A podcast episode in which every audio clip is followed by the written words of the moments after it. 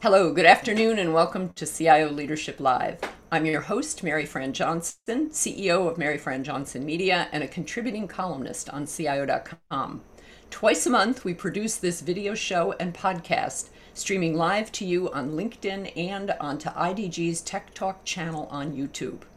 Today's episode is sponsored by Cisco, the worldwide leader in technology that powers the internet. Cisco is out there inspiring new possibilities by reimagining your applications, securing your data, transforming your infrastructure, and empowering your teams for the future. Learn more about what they're up to at newsroom.cisco.com. We welcome all of our viewers today to join in this conversation with questions of your own. We'll be watching for those. Our social media editor, Michelle Davidson, will be keeping an eye on the feed and will be doing her best to pass your questions along to my guest today. And I'm very pleased to be welcoming John Marcante, who is the global CIO and a managing director at Vanguard. As a member of Vanguard's senior executive team, John reports directly to the Vanguard chairman, Tim Buckley, and he oversees all aspects of worldwide technology. Vanguard, you may have heard of. It is one of the world's largest investment management companies, with more than $7 trillion in assets under its care at 19 locations worldwide. The company is out there serving a client base of roughly 30 million globally and that includes individuals like you and me, and institutional investors and financial advisors and global investors. As a 28 year veteran of Vanguard, John started out in the technology organization, but then started moving around in executive roles through many of Vanguard's businesses, including its high net worth business, asset management, and financial advice. And then he came back to technology in 2012 as the global CIO. John serves as a member of Vanguard's Innovation Board and was a founding member of its Innovation Studio. Among his numerous honors and accolades over a very distinguished career, John has recently been awarded Philadelphia CIO of the Year for 2020. He also writes occasionally and blogs for the Enterprisers Project, which is an online community focused on CIO and leadership topics. And one of the things that we're going to talk about today was the subject of his latest piece just a few weeks ago on how to help your organization think like a startup. John, welcome. It's so great to have you here. Well, thank you, Mary Fran. It's an honor to be here with you. And you know, this CIO community loves you. So, for many, oh, many years, well. it's great to reconnect with you, too. Well, good. It's such a mutual admiration society. I, I, can't even tell you. Let's let's launch into this discussion. Kind of, I love to I love to head up into the clouds to that thirty thousand foot view and talk about, but very specifically about the way business and technology have been so deeply integrated, not only during your career at Vanguard, but actually throughout the organization itself. Uh, tell us. Let's start out talking about that.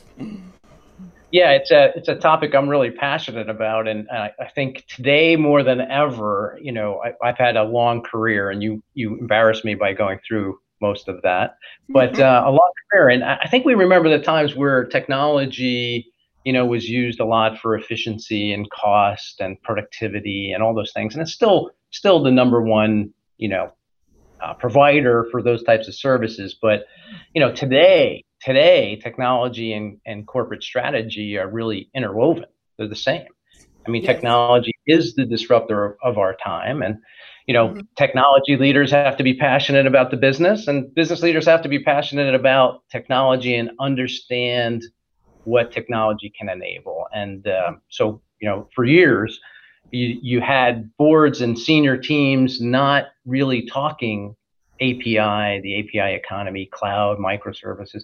That's just not true today, which is which is incredible.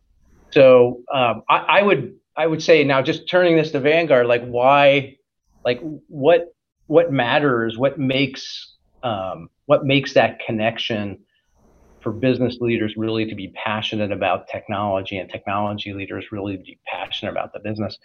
What makes it is there's a shared level of accountability uh, today because it is about corporate strategy. And, and I've been in many sessions that, you know, there's only a few of us that uh, work for the chairman, but the reality is many sessions around Vanguard where you know, one of my peers will sacrifice capital mm-hmm. or talent, their best talent, to actually go from their business to an enterprise initiative or to another business. Yeah. And I, I would say that a couple secrets to that. One is, you know, if you want to encourage that, uh, Tim has us write, Tim Buckley, our chairman, has us write our enterprise goals together. So we as a team actually carve enterprise goals. Mm-hmm. And then the, the, the, second thing, or maybe the last thing I'll say, because I can talk forever, Mary Fran, you know me well. The last thing I say is Vanguard comes from a very uh, rotational culture. You went through my experience, and I have to say that I wouldn't have planned my career that way. I don't know who taps the the geek, uh, tech geek on the shoulders and say, "Go run businesses with P and L," and then you know come back. But uh, it's been a massive rotational culture at Vanguard, and that that that plays into being able to turn your business hat or mm-hmm. your you know your myopic hat on your business or or your work to what's good for clients, what's good for the organization at large. Well, and it, it's great too, because I know over the years we've talked about this a lot, that it's one thing to talk about business strategy and technology being all aligned together and and operating jointly but it's a whole nother thing to actually embed it in the culture. And that you know it doesn't happen overnight and it doesn't happen without kind of everybody on that same team. Yep for sure so the let me see i wanted to i really enjoyed the piece that you wrote um, a few weeks ago for the enterprisers project and it, it was how to help your organization think like a startup. So uh, you had a couple of takeaways you mentioned there about embracing that startup mentality and corporate strategy. Let's talk about a few of those to begin with. Um, why is an organization as large and successful as Vanguard concerned about still keeping a startup mentality? Tell me, kind of from your perspective, why that's been so important. Yeah, yeah, and I'll, I'll take you through maybe our journey a bit. You know, um, I I think Bill. So so Tim Buckley, we we talked about the rotational uh, nature of Vanguard. Tim, at one point in his career, was the chief information officer. So our chairman was the chief information officer, the chief investment officer, and the head of retail, all prior to becoming the the chairman. But I remember a time where Bill McNabb was our chairman. I was reporting to Bill, and so was Tim Buckley as the chief investment officer. And Bill, Bill, I don't know, man, this must have been almost a decade ago.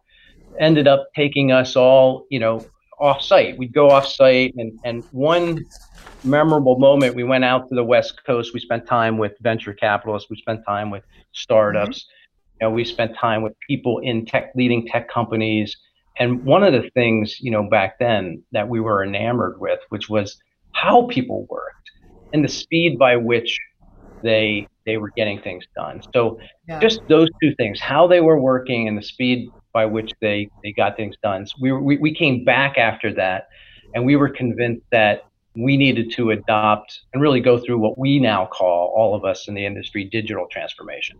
We needed mm-hmm. to adopt agile we needed to adopt cloud computing. We needed to empower, and not just the technical pieces, we needed to empower cross functional teams. We needed to move from product or from project orientation to product and journey orientation. Right. And then that kind of accelerated for us when we implemented lean in our largest retail operations group, which we had this tremendous impact on productivity. But I think more importantly, more important than productivity, we had a huge impact both the agile and lean movement at Vanguard early on on employee engagement, how engaged people right. were. yeah. So today, that's an agenda across the company. It's something we call new ways of working. And if you went anywhere today, I, if you went to marketing, marketing is now, you know, organized in agile pods and focused on outcomes. Right. Well, and, and I know that uh, those terms have been used so often in, in our industry is when, and I often heard lean referred to in a manufacturing sense. When you think about lean and the way it works at Vanguard, uh, what is, is there something significantly different about that in a financial services arena?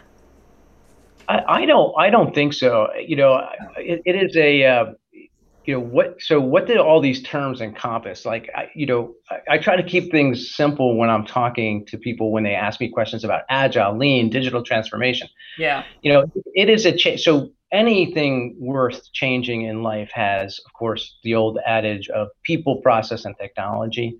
Yeah. And if you started, if you just start with, in order for teams to move fast and experiment and learn, you have to focus on first the technology piece.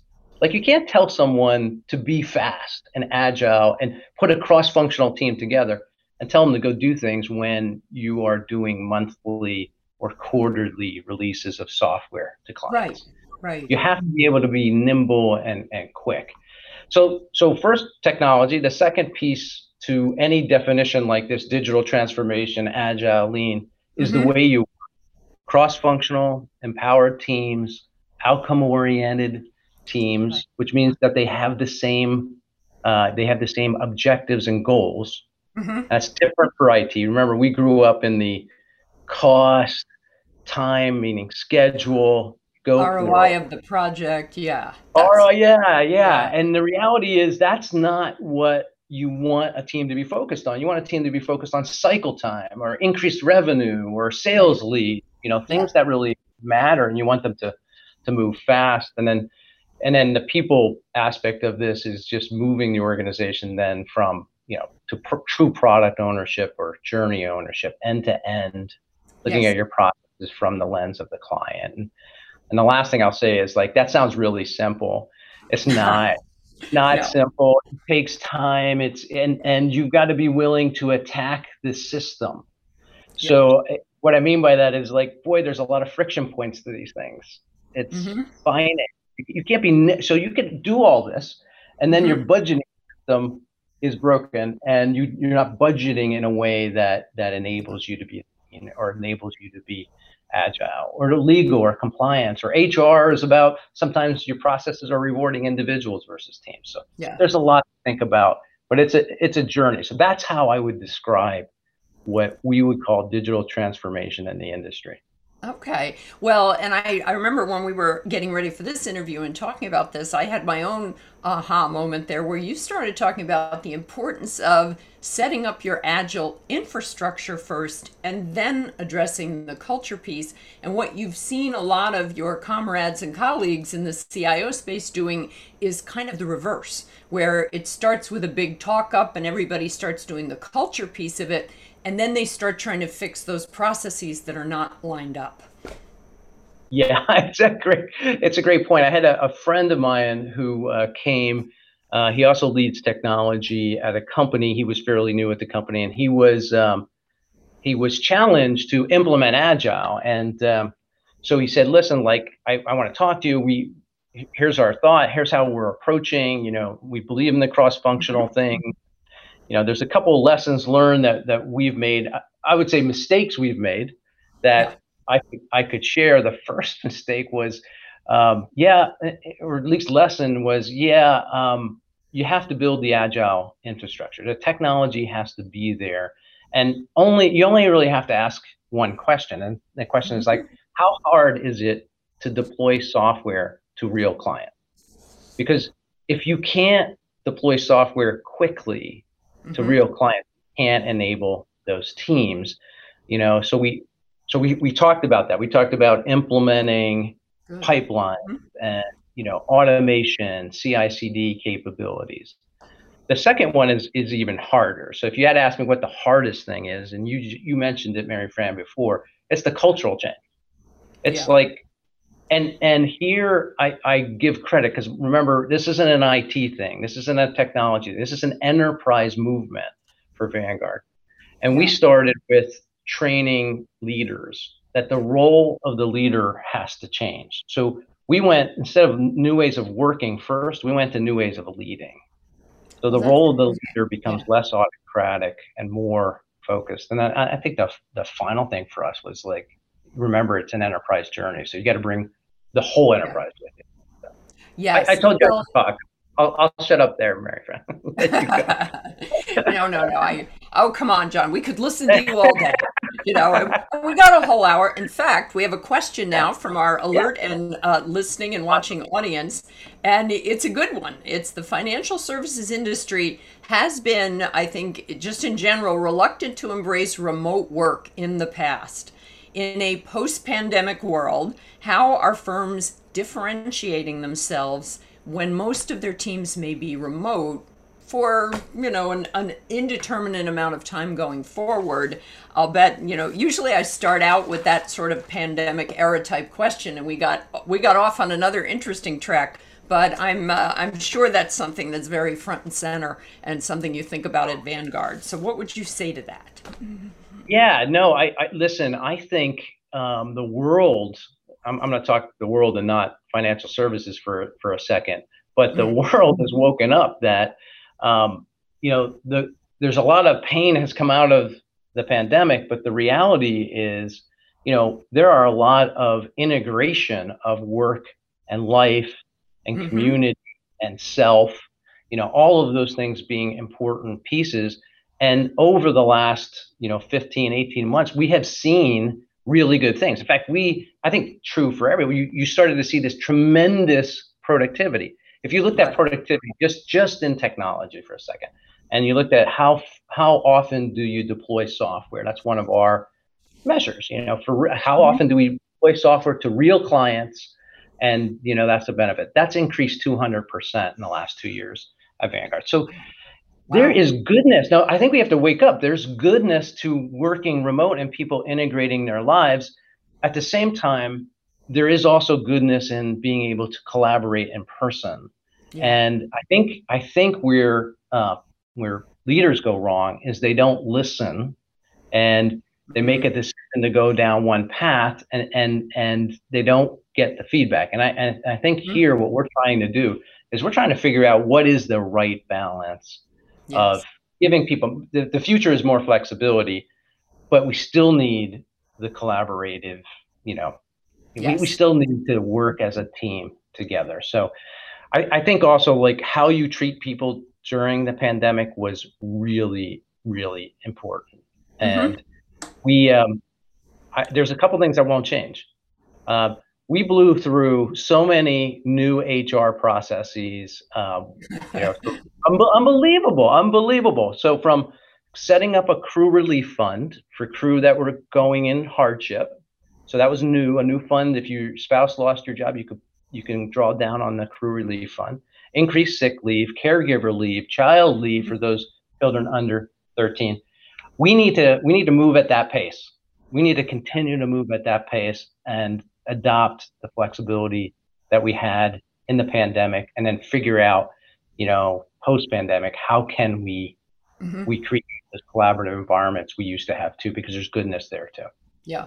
Well, of course, when you were, you were referring to crew, that's what you call employees or the people that work for Vanguard, more than 17,000 of them, right, around the world, and they are crew. I, uh, I, I find that very, uh, it's very interesting because I, it's the same way airline CIOs refer to the people that are flying their airplanes.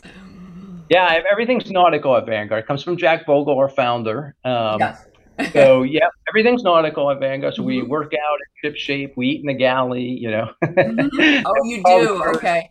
Employees, um, yeah, for sure. Okay, well, circling back a little bit to that, um, you know, everybody's fascinated with, I think, huge corporate, big name global companies that managed to infuse that startup feeling. And in that, in the article that you wrote, you you talked about uh, making sure tech leaders understand competitive position and strategy. That was, you know, that makes sense. The cross-functional agile teams we mentioned, but you also pointed out rebuilding key platforms with a greenfield approach. And from all my years at Computer World and then at CIO Magazine, greenfield approach used to be what everybody tried to avoid uh, because it sounded so expensive. So, talk about why that has become a much more viable strategy. Yeah, and I think this will tie into the other conversations that we've had. And you know, what's what's interesting is I'm often on panels or calls with other CIOs and inevitably the conversation goes to, well, how do you get, the, how do you build the case? Mm-hmm. And, it, and you fill in the blank, Mary Fran. How do you build the case for AI? How do you build, build the case for cloud computing? Like, how do, how do you build the case? And um, I, I really do believe that the role of technology is to integrate and deliver the strategy of the company. The company has a mission and a strategy, and the technology's mission isn't any different other than it is the key enabler of that. Right. So go back to it's not about selling the case because so often just take cloud computing for example. So often it's about okay well is it about cost? Can i save money? You know is it about five nine availability? Well yeah you can design five nine availability in the cloud. Is it so it's, maybe it's about resiliency. Maybe it's about um, deployments and productivity and how fast the technology teams can move mm-hmm. and the reality is like that stuff I think is the wrong place to start. The place to start is in a greenfield opportunity. Can you build something that's really important to the business? And mm-hmm. you can build it in a way that's cloud native and you can take advantage of all the things that come with cloud native technologies. But you're delivering on a key piece for the business. Let them feel it. And once they feel it, you don't need to make the case. The case gets accelerated for you. Yeah. Because there's no business leader, there's no CEO, there's no CFO that doesn't want to be able to, you know, deliver some capability. We we talked earlier about advice, global mm-hmm. advice, and I can run through an example there. But the reality is, no no CFO, CEO, CIO um, will give up the the benefit of actually seeing something live and seeing how fast you can react to clients and how fast you can make change and how much you can scale and how how cheap it actually is to launch in a new market once you do it correctly. So uh, anyway, I would say start greenfield, do this on an important thing, and the rest fall in place. You will you will get people asking you to refactor legacy environment. Oh, interesting. Interesting. Well, and so many CIOs are still saddled with, of course, I, I hear it referred to as technology debt. And yeah. it's just, and I'm sure, I'm sure that term makes everybody tighten up in the financial industry. Yeah. The, um, uh, let me see. Uh, we've got another question from our audience, and it's about, and this I know is one of your favorite topics on inducing t- cultural change. And can you really, can you in, induce it by addressing leaders only, which I think uh, you said you don't do that, but were there pilot agile units of people with the right mindset showing and paving a secure path for the rest of the folks to walk along? Yeah, I'm a I'm a firm believer of of two things. One, um, you you you have to change the way you lead first because leaders can't be autocratic. You know, we we talk about moving from you know perfection to progress. That's really important. Um, you know, from directing to serving. I think that's important because then you then you you you have the ability to do the change management through the organization. But that's only the first step. You do this is a ground, you know, a a, a ground movement. Um, you know, we're talking about cross-functional teams that have the same objectives, and those objectives are stated in business terms or outcomes. at yeah. cycle time. And I'm also a, a firm believer, having come, yeah, you know, long time developer, uh, straight out of uh, high school into college into GE, uh, mm-hmm. you know, at the time, uh, a firm believer, and then moving to the business, that when you go through a change, you should sandbox it. You yeah. should do exactly what this question is all about. You should set it up, you should watch it, you should mm-hmm. not let it out of a sandbox until it actually is working. The worst thing you want to do is have some you, you, worst thing you want to do is have something so have an idea and then go big bang. The reality is big yes. bang doesn't work. You need to iterate your way. Mm-hmm. No CEO, CIO can say we'll be agile in 6 months and that's the way to approach this. That's top down. It doesn't work. What works is people actually believing it, and then let the people who go through the change tell the story. It's more powerful for someone who's gone through the change than me to tell the story, for them to say, This is what my world was like before this. Yeah. And this is what my world looks like now. Well, and you probably have some great stories about pleasant surprises that people discovered along the way, and then something that really didn't work, but you were able to kind of speedily deal with it. Um, you've got you're such a great storyteller. Tell us one of those about, especially about something that you tried and then you thought, oh, this isn't working. Let's do something different. Well, this was the this was one of these. So I'll I'll just go to one of the early pilots. So okay. so we'll, we'll, we'll put it into practice. Here's a real life example of one of the early, you know, agile pods. Mm-hmm. Uh, but let's go time before this. Here's the goal. You know, conversion rate. It's an important measure. You know, people mm-hmm. are shopping today, whatever industry you're in, they're shopping. They're yep. looking at your company, um, and you know, a lot of them fall out of the funnel now, some sometimes you, you figure out why they fall, fall, but a lot of them fall out of the funnel. So one of the biggest things you can do as an organization is increase the conversion rate. That the, the bottom of the funnel actually gets wider. And that's one of the things that is, is huge. Um, and we had tried this, Mary Fran. I actually built online capabilities and mm-hmm. spent millions of dollars trying to solve these problems. So on the third try, on the third try, this was years ago, on a third try, yeah. It was like we just spent millions of dollars on these web capabilities, mobile capabilities, and the rate of conversion is not changing. Wow. So that was one of the first pilots for Agile and uh, Lean. So we we put a cross-functional team together. We said, listen, like we can't solve this problem. We spent millions of dollars. Yeah. Um, and then you know, the team's like, well, what's our budget? And it's like, listen, to increase the rate by like 4% or 2%. You have it's an immense budget. That's an immense over 30 million. That's an immense uh, yeah. benefit for the company. So you got what you need. We will fund you along the way. Mm-hmm. Go. And they started making all kinds of changes. Now they made process changes. They made uh-huh. technology changes. They made language changes. They made, so a lot of their changes incrementally moved the conversion rate where efforts before that, millions of dollars before that. By the way, people like me saying, uh, I think I have the answer to this. We need a new web capability. Right. We failed. We failed until the team actually could move quickly and pilot their way into it. And and by the way, they made lots of mistakes too. They made a lot of changes that didn't matter. But the yeah. few that, that they made matter actually moved the conversion rate. Well, and that's always the thing about innovation. Everybody loves the word, you know, the I word. I, I'm always saying that when I put together agendas for our different events or CIO events, we would talk about business strategy, leadership, and innovation.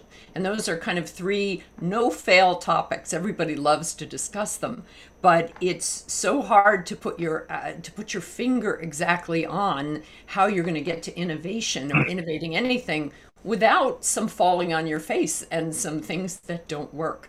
And one of the, the, the greatest jewels when I could get it was someone to get on stage and talk through an example of something that didn't work and how they fixed it and then all the great things that came out of it.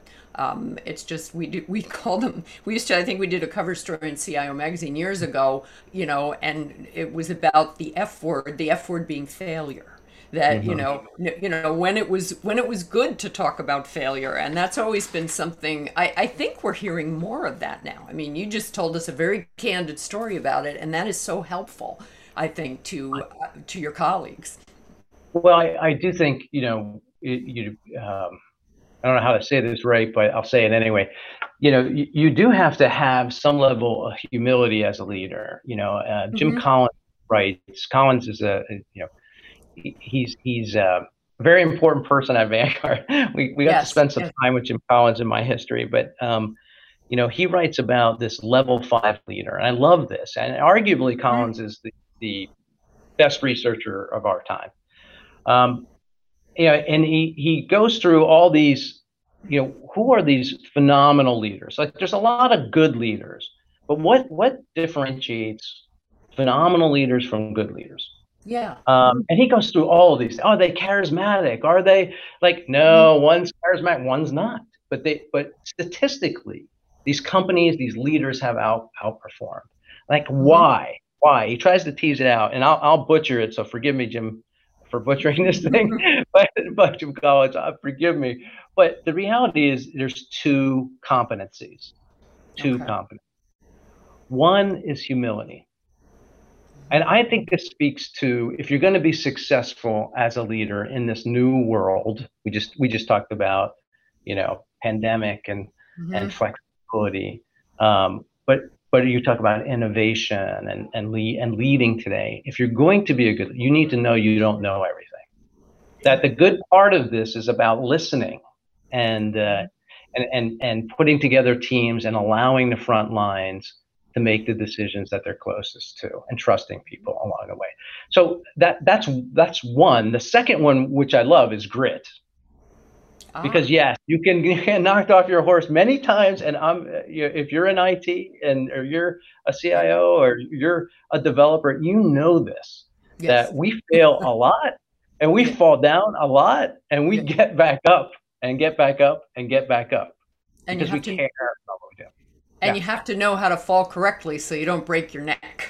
you know, it's just it, it's all about that. I've got my my granddaughters are over in Ireland and they're all learning to ride horses. And every time I see every time I see one of the videos where they're bad, they're little itty bitty girls and they're bouncing around on these enormous beasts. and I'm just like I'm I'm one of those warriors and I'm sort of like, oh my god, what are they going to do if they fall? And one of them did. One of them fell off and she said, I landed right on my chest, Nan, and I just got right back up and I was just so thankful.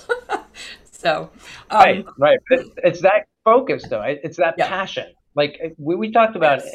innovation for a second, and uh, you know, where does innovation matter? It, you know, cross disciplines matter. What you know, why do cross? That's where innovation generally occurs when when disciplines come together, right? So cross cross functional teams do matter. Diversity mm-hmm. matters If anyone wants to try to it's debate whether diversity matters, it's, that's over. We know that diverse teams make better decisions. Yes. Uh, but Collins also talks, you know, often about it, the hedgehog concept, which is what can you be best at? Yeah. What are you passionate about? And then what drives your economic engine? If you look at the intersection of all three of those things, mm-hmm. that's where you focus innovation. Don't try to be something you're not. You know, do some industry that you're not passionate about. You know, Vanguard's passionate about serving individual investors at the end of the day. We're super passionate about yeah. Serving people. And we'll do that through other intermediaries and, and, mm-hmm. and we'll do that directly with a relationship. Um, and then the last thing is like, boy, tie the outcomes that you have, if you're thinking about innovation, to what's important to the company. Like, you know, it's really important to get focused, not to try to implement some technology for technology's sake. It's it's really to meet a business need or to deliver some set of capabilities. Yeah. Well, we yeah. have another uh, fabulous question yeah. from our alert watching audience here, and I think you will love this one. Can you oh, tell us tell us about that one thing that you brought back from the business to technology? Because thankfully you came back. You came back as the global CIO in 2012. We would have missed you at CIO Magazine and CIO.com if you hadn't. So you came back, and what was the one thing that you brought back from the business? Yeah, uh, it'll sound funny. Um, empathy. I brought back empathy. So um, for the hard. business or empathy for everybody? Both. This is what's great about rotational you know environments i like i, I had a, a a long time passion and still do of course for technology and i had come up the routes of technology for for a chunk of my career and then going to run the business and the p&l and advice and, and even before that you know way back when six sigma for vanguard but the reality was like boy empathy that these things are complex um, and, you know so to me that's what I brought back. Now, rotations, you can bring a lot of things back. I, will tell you now that if you can can convince your organization yeah. um, around rotations, especially for technology individuals to get out of technology into the business or business individuals to get into technology, it gives you a broader view. Where, where else besides technology and corporate strategy, actually, and in the business, do you get to see this broad view? yeah. or global experience or meeting with clients face to face. You really want to get feedback? This is phenomenal. Go out and and and go on sales calls, go on prospect calls, go on client calls. Um, those things those things matter. P and L, you know, management matters and, and good mm-hmm. general and operations matter. So I think the biggest thing that I, I took back, I took all those things back. Biggest thing I mm-hmm. took back was empathy and an ability to see, you know, both sides of the same coin. Yeah.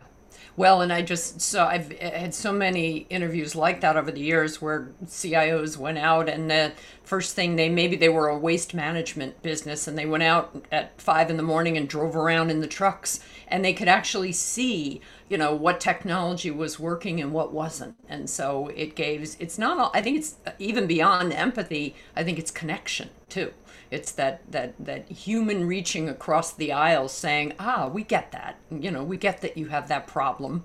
Um, I was thinking too about the effect of the pandemic and some of the questions it settled for us. And I've had so many CIOs tell me that the idea that remote workers wouldn't be productive has been completely settled.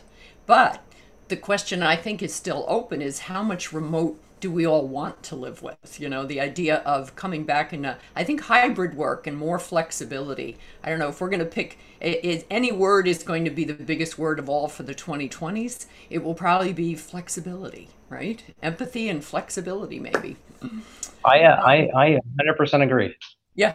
Let us pivot now to the big enterprise advice, the financial advice platform. This this new I know I know you love this topic and I think all the people that are getting advice from Vanguard these days love it too. This is when we think about the big business and technology um, issues and things that you're solving going forward. That advice platform is a very big and important new thing. So tell us about that. Yeah, and I think we can weave this into a couple you know stories of like hey it's not about technology for technology's sake and right. you know maybe maybe even the uh, greenfield approach and mm-hmm. you know we did so um, i would say first you know part of part of technology is of course deliver the strategy of the company so three or a little over three years ago tim buckley and i and tim was in his mm-hmm. chief investment role i was in of course this role mm-hmm. um, we we had a chance to go pitch three charts to the board, and we actually did the charts. You know, we did the charts, we drew them up on PowerPoint. They were nothing special. There were three oh. charts that three charts that basically talked about a goal of building a global advice platform where mm-hmm. Vanguard could could enter new markets as nimbly as a startup. We said even better than a startup. So mm-hmm. that, that's interesting. That was our that was our pitch. Um, and the board said, go, go for it. Bill McNabb was a huge, um, chairman at the time, a huge proponent of both technology and advice. Um, and over the last few years, we, we essentially did that. You know, um, we we proved that tech we, we, we use technology to enable that strategy. So today, today, um, in new markets, think about it. In new markets, you can go into a new market for Vanguard, or maybe a country you're launching, a direct advice market, financial advice market. And you can go in and build a startup team. And that startup team can immediately hit the ground and get 85% reuse out of a global cloud native mm-hmm. platform for building the, in creating the building blocks for financial advice or for a website or for authentication or for data and analytics. Mm-hmm. All of those have been built out in a global platform. Now, Mary Fran, years ago, that wasn't possible. And, and think about it the case for cloud native platforms at Vanguard was made because of it enables strategy, not because of resiliency, efficiency, costs. Right. We built greenfield approach to solving one of the best ways or one of the biggest initiatives, strategic initiatives we needed and wanted to have. Mm-hmm. So being able to launch in a country or being able to launch a new market is the power of, of technology and strategy being integrated. I think the second goal is today technology built through APIs, microservices, cloud technology, it, it's extensible. And, and why is that important?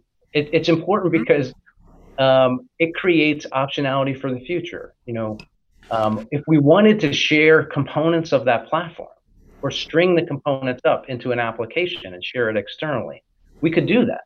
Now, that's not a strategy that we're actually attacking at this moment, but yeah. it creates optionality for things we haven't even dreamed of yet. And I and I think I think it's worth talking about like even that article for the Enterprisers about startups mm-hmm. and global companies. We this approach is differentiated. Startups don't hit the ground with 85% reusability. They don't hit the ground with a global company that's funded a global platform that you could reuse for mm-hmm. uh, direct to consumer financial advice. Um, they don't start with a brand like Vanguard. They don't start with 30 million clients that you can listen to and learn from. They don't start with thousands of advisors who are giving advice today. Um, right. So arguably, arguably, we need to move at that pace, but leverage all of those capabilities yeah. of a large global company. And global companies, because of the legacy environments and their history, when global companies went, uh, you know, when they went global, when they went international, mm-hmm. they dropped seeds, they built data centers, they built capabilities, and they grew up independently, often of of the uh, you know of the global company. Yeah, yeah that's right. a different approach. That, that we, if we had to do this years ago, it wasn't possible. Technology, AI, ML capabilities, cloud computing has allowed us to act like a startup, but to leverage the benefits of a global firm. Yeah. Well, and I know because I've, I've heard you say that often that you'd much rather be doing this global advice platform from the kind sure. of global position and, and agility you have now than just being at a startup. Um, the let me see. I wanted to move next to um, talking about. Uh, we've talked a bit about agile and the lessons learned there and the mistakes you yep. see people making. Um, the uh, that building an agile infrastructure is that. Are you seeing more of your colleagues approaching this in the same way, or are, are you the only one having this idea, or is this something that you're seeing take, take hold with some of your other CIO colleagues who talk to you about these things? There, there's nothing innovative about my my uh, suggestions here. nothing innovative. There are all the technology exists. I just it just a lot of times people get out ahead of themselves. So agile and lean and you know digital transformation often gets out ahead of it itself. You know, you, you've heard the stories of CIOs saying, okay, we're, we're going to be agile and I, I we're going to be agile in six months. And really what that means is then the IT organization, our technology groups, they try, try to implement some best practices. Uh, mm-hmm. But the reality is they haven't integrated with the rest of the company. Uh, they certainly haven't changed their their their budgeting processes or their HR processes, rewarding teams, and it's a failure. Hmm. And it's a failure because you know you started with with something uh, that had an end date, and, it, and, you're not living to those new ways of working principles. Mm-hmm. So lay out the objective and allow the organization to do it, and be there as a leader to clear the way. You know, yeah. so so often legal risk, you know, compliance, they get right. they get uh, they, they they get accused of being you know the no group blockade. Yeah. Yeah. Yeah, but they're not. They're not. They're actually they're they're of course a protection group. they need to protect yes. the company. The reality is we need to get them to be a yes and group. Yeah. Yes, and we need to do it this way. And in order to do that, getting th- that th- those organizations involved in the change up front matters. Mm-hmm. And that's what I mean by it's an enterprise approach. But yes, I, I think the agile infrastructure says your technology has to be ready to move fast. You can't build on a foundation that's weak. Very yes, of course. Very good point. I know it sounds obvious, doesn't it? But then it sounds obvious, but but it doesn't. But most things in life are obvious. Yeah. Well, when you look, you know, hindsight's twenty twenty. So when you look behind, you're like, oh, okay, yeah. yeah. And by the way, like Vanguard made a lot of these mistakes. Yeah. there you go. And and we're still standing right? Um, now i want to pivot now into talking about talent and talent acquisition strategies. But before we get there we have a short easy question from our audience. Are there any must read books that you suggest for aspiring cios i know you've dropped jim collins name a few times. Um, i've heard i've heard other cios talk about simon sinek and oh, some yeah. of some of his books. So when if you think of any one or even two, I'll give you two must read books for CIOs because I know you're also a reader.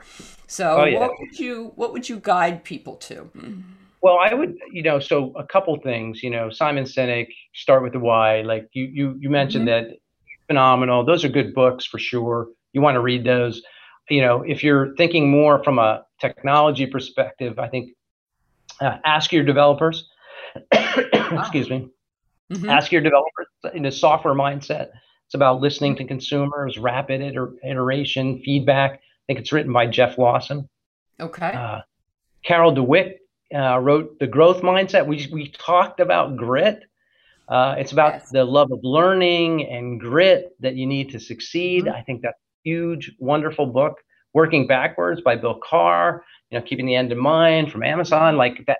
Those those books are phenomenal. And if if you're not a book reader, um, you know, I, I, if you ask me my iPod, you know, uh, uh mm-hmm. this is going to be like, you know, A16Z from Andreessen Horowitz. I love that. I'm sorry, but I just, I do.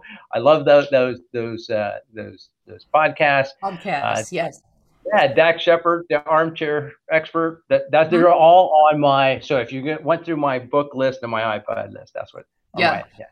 Well, that's great. And I think listening to a book, I think in some ways you almost pay more attention than when you read, because I do both. I read them. I actually still get books out of the library. I've had so many, so many CIOs make fun of me over the years when they discover that. Uh, but I do. I get, I read library books, I read books on Kindle, and I listen to a lot of different books um, as well. And I know that, um, it it's just it's you're absorbing information from all these different directions. So those are some that, those are some great suggestions. I have been go ahead. What have you been what have I've you been, been, i have been telling everybody to listen to brene brown's dare to oh. lead podcast.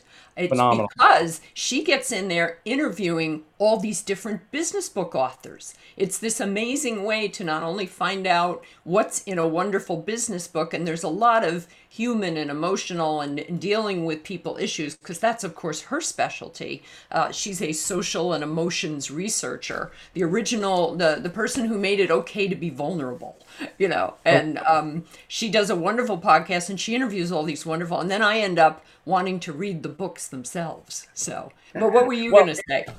No, no, I'm just going to comment on Brene Brown. Like huge followership at Vanguard, vulnerability. We talked about um, mm-hmm. humility, uh, yeah. but yeah. you you can't you can't even even with the way you manage teams. You know, five dysfunction of a uh, of a team years ago, years ago by mm-hmm. uh, Patrick Lencioni.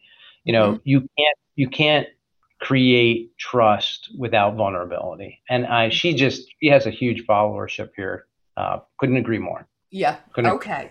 All right. Now let me pivot back to that talent question because I know you and I have talked about this quite a bit, especially recently. And from past conversations, I know that you take advantage of everything the university recruiting, you work with startups, uh, you're yep. very interested in diversity leaderships. Give us kind of the way the, how you're approaching it now and what sort of things you especially wish everybody was doing. Well, and I want, I'm going to start because I do think there's a lot here, and, and it's a really mm-hmm. rich topic. I, I want to start with like because you get asked a lot, like, well, how do you win the talent race? Mm-hmm. Um, and and I'm going to go. I'll go through a bunch of things, you know, that Vanguard has done. Uh, to get from recruiting, and then we'll maybe talk a little bit about retention and the importance of diversity, equity, and inclusion, and, and walking mm-hmm. the talk and having action. Those things actually matter tremendously. But I will say, if you had a short elevator pitch, the way we win is because this company is a mission-based organization. Mm-hmm. And, and I mean that. I mean, today, everyone who's looking for a job especially uh, students coming out of universities mm-hmm. or high school. They they want to do good, like yeah. they they want to do good, and and and if you have a passion for technology and a passion for investments, mm-hmm. then you want to go at you know go to bed at night knowing that you're helping people, like. Like Vanguard's mission, very simple mission, give people the best chance of investment success. The company is organized because it's not owned by it's not public and it's not private. It's actually in the investment community unique to the sense that it's owned by its shareholders and it's or its investors so you mary fran you own vanguard I do, which is a small piece, but I do. which, which, which, yeah, you do, you do, but you own Vanguard because you're you're an owner, and that drives everything. That drives mm-hmm. this client first mentality. And the company is a profit company, and all the profit goes through the company. And the, the larger Vanguard gets, the more scale. Mm-hmm. We then send the profits like a dividend back to our investors, and we lower the cost of investing. So we lower the cost of advice, we lower the cost of the funds, the ETFs, we lower the cost of investing for you. That's mm-hmm. the way the company is built. So we attract people who want to give back. And the way they want to give back is they're a CFA or they're an investment technology professional and they love investments. Um, or they're an AI engineer and they, they want to use AI to help people with debt management because the people mm-hmm. who need advice can't get advice because they're not the hunted in the industry. So I would start like that purpose, your mm-hmm. purpose matters. Simon Sinek, start with the why, by the way. We'll cover mm-hmm. that if you want to read the book. All right. So you want to talk about like how to attract talent, some of the things that we're uh, yeah well especially especially these new ways to attract talent because you yeah. you do all the expected things. And because yeah. I, I, know we had a conversation recently with uh, the organization i've started working with the national cyber scholarship foundation. And we ended up talking about um, all of the different ways we can get more diverse candidates in, interested even in technology. Totally yeah. Totally. And and so I, I think one is, hey, how do you, you know, from an attraction standpoint, you know, look for opportunities. For us, as an mm-hmm. example, I did a video uh, with Christy Edling Day, who uh, runs our financial advisor and our institutional business. She's the CIO for those divisions. Um, we did a nice uh, we did a nice video with Handshake.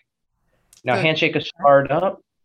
Uh, their mission, by the way, isn't like, hey, we want to give companies the best talent. Their mission is we want to give students the best opportunity, regardless of your zip code, regardless of your background, regardless of whether an employer comes to your campus or your campus is so small that mm-hmm. employers don't. How do we how do we give people that best chance yeah. to get started on a career? And I think that's mission aligned. You know, why why Vanguard Handshake? That's the same mission. We have the same mission: give investors the best chance of investment success. Okay. So, to me, try things like that. They have tremendous reach, and they are finding mission aligned, uh, you know, individuals uh, yeah. uh, from all different aspects. Um, you talked about diversity, so you have to be at places. Grace Hopper is a huge event uh, for women in mm-hmm. technology huge event for us. Afrotech has 20,000 members. You know, lesbians who tech. You know, like the, you mm-hmm. have to be in those places and uh, telling your story, and and they matter.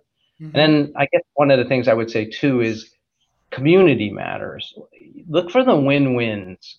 You know, how can you do good in the community and at the same time, you know, advance your attraction, advance your diversity, a trans, you know, advance your your technology as a company. How can you do that? What's the win-win? And there are organizations like Step It Up America. It's run by UST. It focuses on underrepresented communities. Sometimes, a lot of times, women in underrepresented communities and reskilling them for tech. Mm-hmm. Um, Launch Code. I happen to be on the board of the Philadelphia chapter of Launch Code. They just launched in Philly. Nonprofit. It's free technical education and job readiness training for for individuals. Yeah. Uh, P- Tech focuses on areas where high school graduation is an issue. Yes. So it's a six-year program. It's four years of high school and two years mm-hmm. essentially community college. You know, focused on technology. So now we're at the high school level. Code differently is at elementary school code camps, and then even Auticon, uh, where you have technical consultants who are somewhere on the autism spectrum. Mm-hmm. Those things are win-wins. They are yeah. win-wins because you get the best talent and they're eager to, to help. They're mission aligned mm-hmm. and you're, you're changing our communities. Well, and we're finally bringing more, uh, a much broader diversity of thought into all of these conversations, and it just oh. it it makes such a difference. And it's um, I I think it's wonderful that you do that. I keep being surprised by how you uh, the the misconceptions there are about like technology and even cybersecurity careers that you need to have a master's degree from a huge university to get the interest of corporate, you know, big companies well known around the world like Vanguard and that is just the opposite is true, isn't it? There's just a whole range. Yeah. The um, let us let me see. I will check and see if we have any more questions from our very alert audience before I get to ask you my favorite follow up question, which is your oh good, it's your leadership advice, and I especially I want you to tell that story about you sitting down with Jack Bogle when he was promoting you. So, so well, anyway. no, it was actually Jack Brennan. Jack Brennan. Oh, so we, so Van, Vanguard's only had four. Jack Vanguard's has four uh, chairmen. Jack Bogle yep. was the founder. Jack Brennan, Bill McNabb, and now Tim Buckley. Okay. So I, I know the story you're you're talking about though. Yeah, yeah. Uh, and I, will try to and I'll try to be quick because I'm thinking we only have a few minutes right now. Yep. So. Uh, uh, somewhere along your career, you're asked to do something that you think you are wildly unprepared for, or may not be in the perfect direction that you thought. And I, will give you this example, and it sounds really simple, but I learned from this example to take a leap of faith and to go to do things even in the businesses. So uh, this was uh, a few months before 9 11. Uh, Bob DeStefano, who's arguably Vanguard's uh, greatest chief information officer, mm-hmm. passed away. When Bob passed away, I want to say he was in his uh, early 50s from unexpectedly from a heart attack. We were all then reporting to the chairman, mm-hmm. uh, Jack Brennan. I was in my destination job. I was running a group of it was institutional technology, and wow. it was fun because the large large technology group doing some great things. But you'd go meet with clients uh, mm-hmm. on, on the technology, and the salespeople would actually, if you could talk like I can, you could yeah. actually salespeople would, yeah they would take you to they would take you to prospecting meetings and stuff yeah. like that. So it was it was my destination job. I loved it, and um, so much I, fun. I was having fun, and yeah. and Jeff Brennan, I think it was like, hey, call me, say, hey, can you be here like seven in the morning, and I have mm-hmm. some news for you. And I knew what the news was. I mean, I've never confessed this, so please, everyone, keep this a secret um, I knew what the I knew what the news was. I thought we were going to get a new chair. Of course, we're not all going to report to the chair. We're going to get a new global CIO, okay. and that global CIO was going to be my peer at the time, Tim Buckley, who's now my chairman. So mm-hmm. there's a lot of funny stories to this. Mm-hmm. So I went home. I practiced in the mirror. I'm like, okay, Jack's going to tell me I have a new uh, boss. It's Tim Buckley, and I started saying, okay, Jack, uh, Tim Buckley, he's great. Tim and I have been peers. I've seen what he's been doing early on in the web. It's incredible. He's going to be, he's a great leader. I'm really excited. Thank you for the three months reporting to you. I learned a ton and thank you mm-hmm. for telling me. Mm-hmm. So I, I go down with Jack Brennan and we're sitting at a table in, in an office real early in the morning. He says, Hey, look, I have some news. Um, you're going to get a, a new boss. It's going to be Tim Buckley. I'm like, Jack, Tim Buckley, fabulous guy. I saw what he's doing on the web. Loved Tim. He's going to be great in this job. You know, I really appreciate telling me, uh, you know, in person. And by the way, Jack, I learned so much from you over the three months, the last three months. And I started to get up, and he's like, "I oh, know, sit down. I'm not done." And you're getting a new job. And he told me this is now after 9/11 financial services. You're going from application development to run infrastructure at Vanguard. And I fell apart. I'm like, Jack, I know. Please, God, I won't no. Say, I won't say the word. I said crap, but it's not exactly yeah, what I said. Yeah. Jack, I know crap about infrastructure. This yeah. is the wrong guy. I'm the wrong guy. and I started lecturing the chairman about the difference between infrastructure, hardware, and software, and why I was the wrong person. I'm like, and finally, Jack just says, he's like, listen, it's the largest budget. You're the right guy. You'll go and learn. Yeah. You know, you'll go and learn. It's a really important time too. I, I, we have to understand you know, disaster recovery. And John, this is, we're having faith in you. And mm. right there, I thought, oh, what a lesson. What a lesson. I had mm. prepared for one conversation, but I fell apart in the other. It's about taking a leap of faith. I learned a ton over the next three and a half years about building data centers and infrastructure yes. and you know and the reality it just trained me to take the leaps that i did to the business and and back yeah. to IT. so it was a great lesson by by jack brennan I love well, and I love that idea that at some point he had to lean over to you and say, "If I needed your opinion oh. about oh. this, I would have asked you." I left that part. I think I left that part out. Like he did. He was like, "If I wanted your opinion, I would have asked." Jack won't remember this, but I remember those words because I thought, "Oh my god, I screwed this up." So anyway. Oh no, he's oh I've just snatched what is that? That's snatching defeat from the jaws of victory. You didn't you didn't see it as a victory. You thought, "Oh no, I'm in my dream job. Leave me alone." And then and again, the power the power of someone having faith in you and giving you opportunity yeah. well well beyond your capabilities probably, but Yes. Awesome. Well, I think you reflect that in everything that you do. And as always, it's been an absolute delight having you here today. Thank you so much for doing this on a on a Wednesday afternoon in the middle of July. We were so lucky to get you. And thank you so much for being a, a guest here on CIO Leadership Live with us. My pleasure, Mary Fran, and always great to reconnect. It really is. Now, if you joined us late today, you can watch the full episode later today right here on LinkedIn, but also on CIO.com and YouTube's IDG Tech Talk channel. Leadership Live is also available as an audio podcast wherever you get your podcasts. And I hope you enjoyed today's conversation with John Marcante, the global CIO for Vanguard, even half as much as I did. Leadership Live is going to be taking a break for the rest of the summer, so we'll off for the month of August. I think we're trying to pretend we all live in Europe. But we will be back in September with some more inspiring conversations with a great lineup of chief information and digital officers. Thanks again to our friends at Cisco for sponsoring today's episode. And do take a moment to subscribe to us on that YouTube channel, IDG Tech Talk, where you can actually find all of the previous shows, which is at this point more than 75 in depth interviews with CIOs. I keep talking it up as something incredibly bingeable. So if you're looking for beach listening over the summer, then by all means join us. Stay well, and we'll see you again in September. Thanks so much. This podcast is produced by IDG Communications Incorporated.